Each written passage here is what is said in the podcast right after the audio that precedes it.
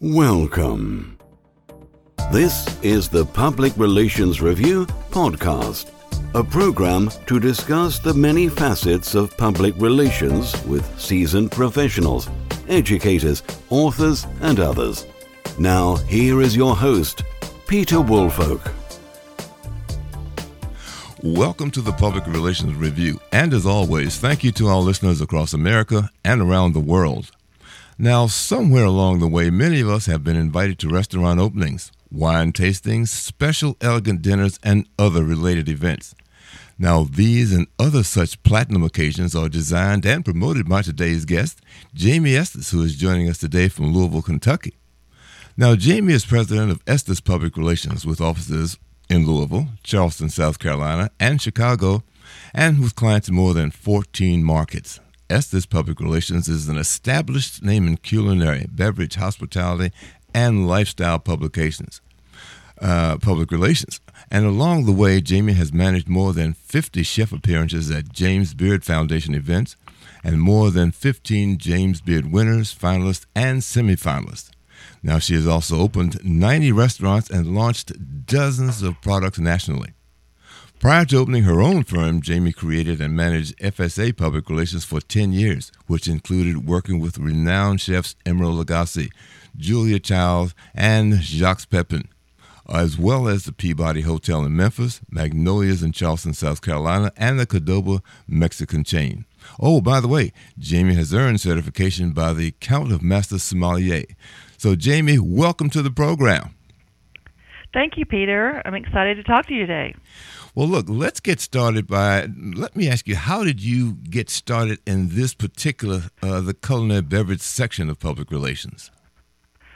Sure. I was working for the city of Louisville in tourism PR, and I met two gentlemen who were uh, managing professional associations, just like you and I might join PRSA, Public Relations Society of America. These gentlemen ran eight international food and beverage associations, including the Julia Child Cook Book Awards and American Institute for Wine and Food, they decided they wanted to um, kind of have a PR company in addition, and so they brought me in to start that for them and um, for 10 years. And that was right when American cuisine was really sort of taking off. And of course, I'm a 20 something. I had no idea, you know, kind of what was going on on a you know when I first got into it, I was like, you know, this is great. I get to like you know eat and drink and work with these fantastic chefs and restaurants, but I had no idea the significance of what was going on in you know in the United States as it you know relates to American cuisine really being taken seriously, you know,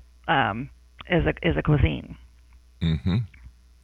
Well, uh, once you got into that, how did you manage to, uh, let's say, get involved with the restaurants and decide how to best promote them, particularly when they're about to open or launch a new restaurant? Well, I think a restaurant opening and launching a product, you know, it's it's it's it's like any new thing. You know, you look at you know what's needed, you look at the timing, and and if you know if you have your basic principles of, you know, media deadlines, who covers it you know how can you tie it into current events? I mean it, it it's kind of a it's a plan that we use. And so um again you know attracting restaurants that was at a time where restaurant pr was fairly new. Restaurants knew that they needed help but it was more about national recognition than butts and seats as it is today. I mean there's been a real shift since 2009 on when clients hire us you know. And back then they wanted national recognition. They're in you know secondary cities like Louisville or um, uh, Cincinnati or even Charleston back then, they wanted you know national a national presence, and and so they would hire us to help them achieve that.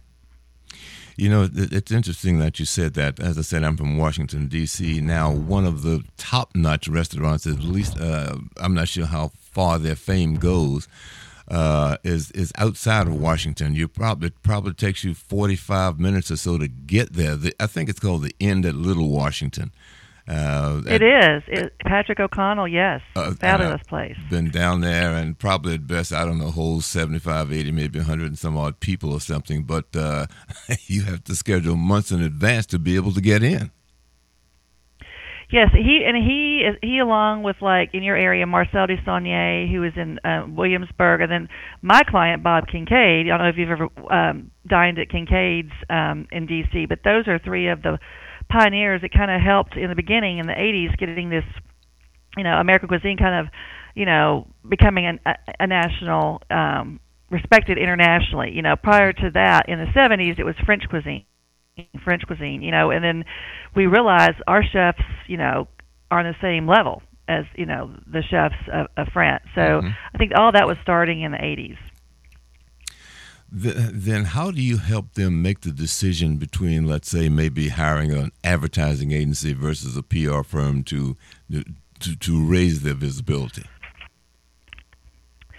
I think I use the analogy, you know, you're reading, you know, your your daily newspaper and you see an article on a new restaurant versus an ad on a restaurant, which makes you want to go eat the food, you know. I mean, and again, it goes back to third party endorsements or we call it earned media. I mm-hmm. mean, you know, in our industry we say that earned media, you know, is anywhere between 4 to 5 times um more valuable, you know, than advertising. I think it all works together, and I, I tell my clients that PR should be one part of your integrated marketing strategy. I'm, you know, I'm not against advertising at all, but most of my clients are small, and they don't have the, you know, massive budgets to put behind advertising to make an impact. I mean, there's a lot of noise out there between, you know, um, you know, look at your inbox, all the newsletters that you're getting, you know, all the media, all the opportunities, everything you're reading online. There's a lot of information coming to us. And I do think earned media is something that stands out a little bit more. Um, mm-hmm. And again, again, it's all integrated, but I, that's kind of one of the, the things that I sell because that question um, I get asked a lot. Well, you know, I'm thinking about putting my money in advertising instead of PR. Why should we do PR? And again, it's that third party endorsement. Someone else is telling you you know telling the consumer that you're great. You don't you're not doing it with paid advertising. Mm-hmm. well I, I, certainly support that idea because that is actually one of the ways that i make decisions about what does someone else who's not connected to the organization have to say about what it is you are doing or what it is you you have.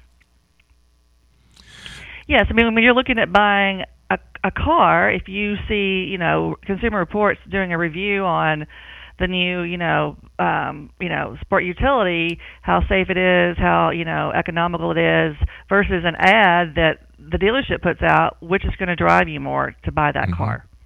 Well, I guess it's similar to most of us when, when we're buying something online. We we want to go to the reviews first. I want to see what those reviews say. Right, um, and I think our new our next generation of consumers, especially, they're very much into research. You know, online makes it. There's so much out there now. You know, they can look up endorsements and reviews and articles about what they want to do versus, you know, just flipping through ads. Mm-hmm. Well, now you've also launched a various, a wide range of products and different brands. How do you go about launching those? What strategies do you use to launch some of these products?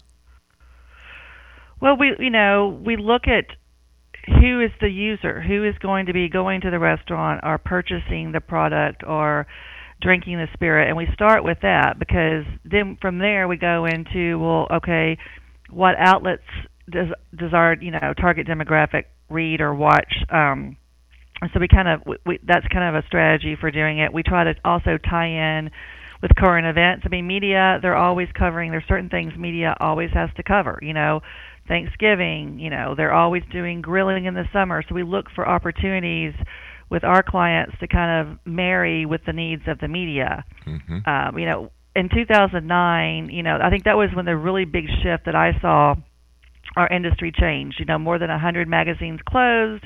I mean, I was actually in the offices of Gourmet Magazine in New York the day that they closed their doors.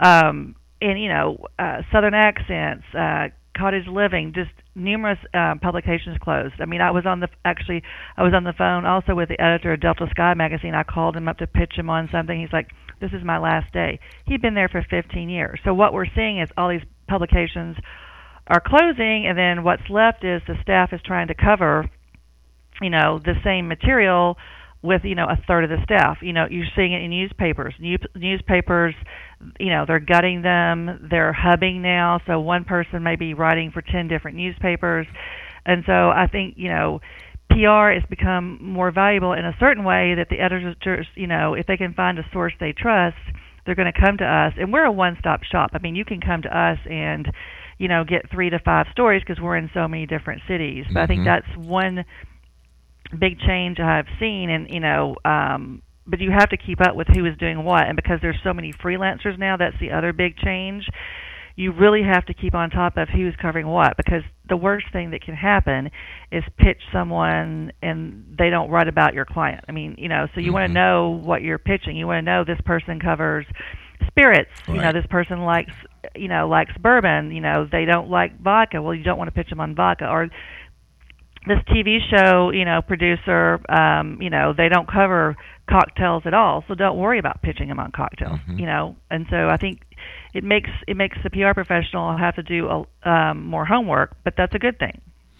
You know, just as an aside, I, I just happened to a couple of years ago. I was uh, flying uh, Southwest, and that magazine they have they they had a piece in there about Charleston, South Carolina, and I read about one of the restaurants in there that had a combination of a, ch- a coconut martini and coconut cake. Uh, that actually made me uh, t- take a weekend trip to uh, to uh, uh, Charleston because they have got some spectacularly good restaurants, and I think one of them is Magnolia's, if I'm not mistaken. Right, Magnolia's. I worked with them uh, many years ago. There's some fantastic um, restaurants in Charleston. I'd like to know the one you're talking about though, because I love coconut, and I'm we have an office there, so I'm down there about once a month. I think the uh, uh, the coconut martini and cake was a hotel. Is it one of the plantations or something like that? Not too far from the Little Market Street or, or whatever. oh yeah, okay, Charleston mm-hmm. Place probably. Right. that that was it. They do have a fabulous coconut cake there. Mm-hmm. Um, yes. So yeah, that's not too far from my office. So. Okay. okay. Look, you, one of the other things you briefly touched on was adult beverages. Talk a bit about that because we are beginning to see a bit more uh, in terms of exposure of adult beverages, uh, on, particularly on television. It's a really exciting time to be in the beverage industry because the consumers I think the consumer, consumers are more curious, they're more sophisticated, they're more well traveled, so they're more open, I think, to trying different things. If you think about, you know, 20 years ago, you probably had wine, you know, you might have had a cocktail before dinner, but you never had cocktails with dinner. I mean, that was kind of like that was kind of why would you do that? But now distilleries have discovered that you know certain foods go really well with certain you know spirits. I mean, you know, I've I've worked I've um had a client that they did a flavor wheel where you know they discovered that parmesan cheese went really well with their bourbon or you know this type of chocolate you know went well with bourbon chocolate and bourbon that's a great pairing just like i like red wine and chocolate together but people now are drinking cocktails throughout th- their meal or their event not just as a starter um, and they're being more curious. I mean, they're they're trusting bartenders, and bartenders to me now are, are like chefs. I mean, they're experimenting with you know ingredients in the kitchen. They're making their own bitters. They're making their own syrups and shrubs. I mean, um, it's just a fun and exciting time to be in the spirits industry. You know, the other thing I've also noticed too is that now, particularly the spirits, that they have more women uh, in them as compared to just it being a male drink. Yes, and I think I think we work with several females in the industry, but um, I've also seen a big shift in in companies realizing that females do consume spirits and specifically bourbon. Um, I've worked with distilleries for a long, long time, and you know, again, 15 years, even 15 years ago, maybe even 10 years ago, it was like, well, yeah, women drink spirits, but they don't drink a lot of spirits. You know, we're still men are still you know our primary focus. That has totally changed. Um, you know, uh, women now drink spirits. You know, they may only drink spirits. I mean, I've been a, a a bourbon girl since I was of legal age, but you know, I think the the companies are recognizing that women consumers do, you know, do like spirits and they are marketing to them as well. Um, mm-hmm. there's an organization called Bourbon Women started by a woman named Peggy Stevens.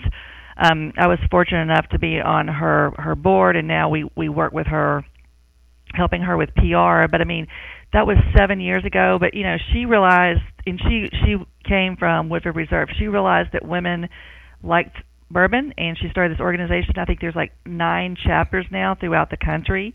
Um, there's one even in Canada, and so these women get together and and you know kind of celebrate.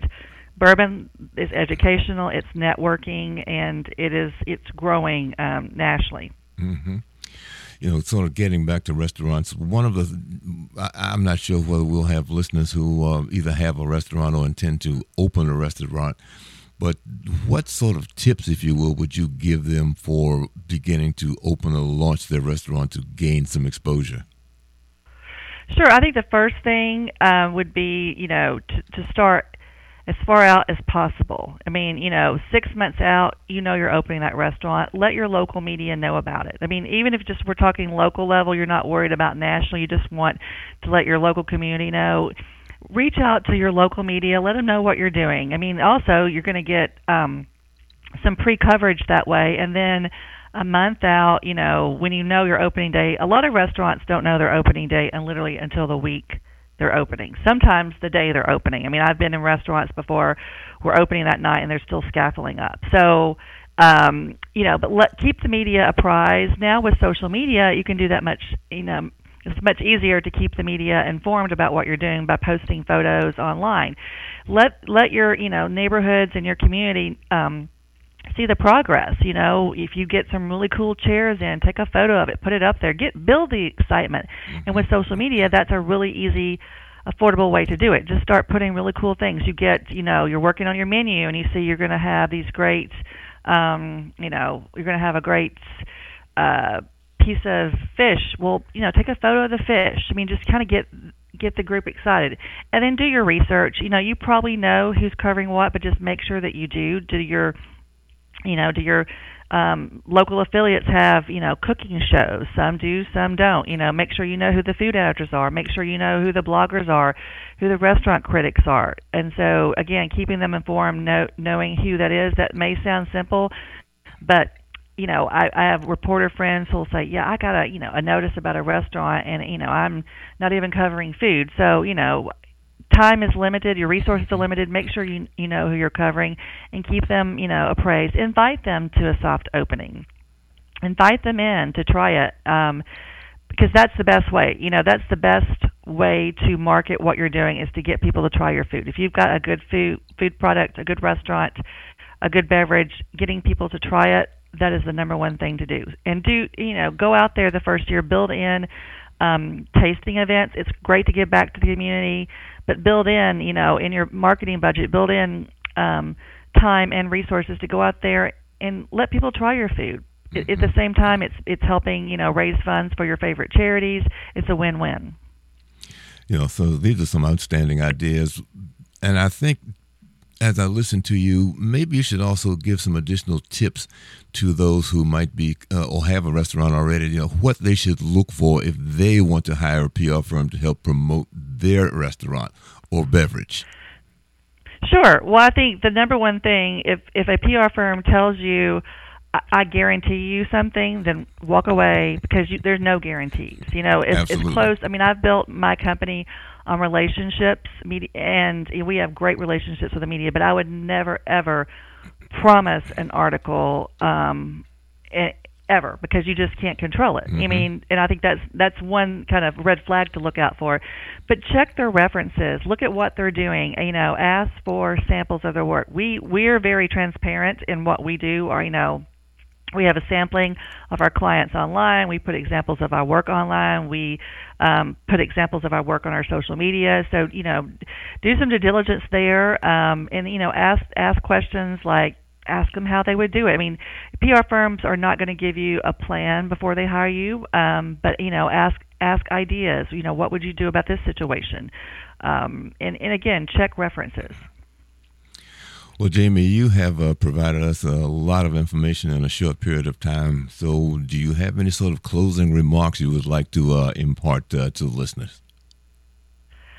Um, I think again, just you know, read and read read the outlets, watch watch TV. Make sure you put things on social media. Um, again, that's a very uh, effective uh, form of, of marketing, you know, and social media should be included with your PR plan. You know, I don't think one can stand alone without the other, but together, I don't think, you know, I think it's dynamite. I think, you know, having a social media plan um, weaved in with your PR is the best way to go.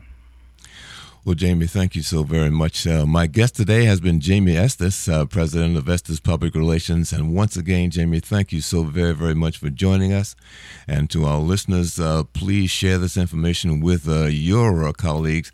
And don't forget to listen to the very next edition of the Public Relations Review. This podcast is produced by Communication Strategies an award winning public relations and public affairs firm headquartered in Nashville, Tennessee. Thank you for joining us.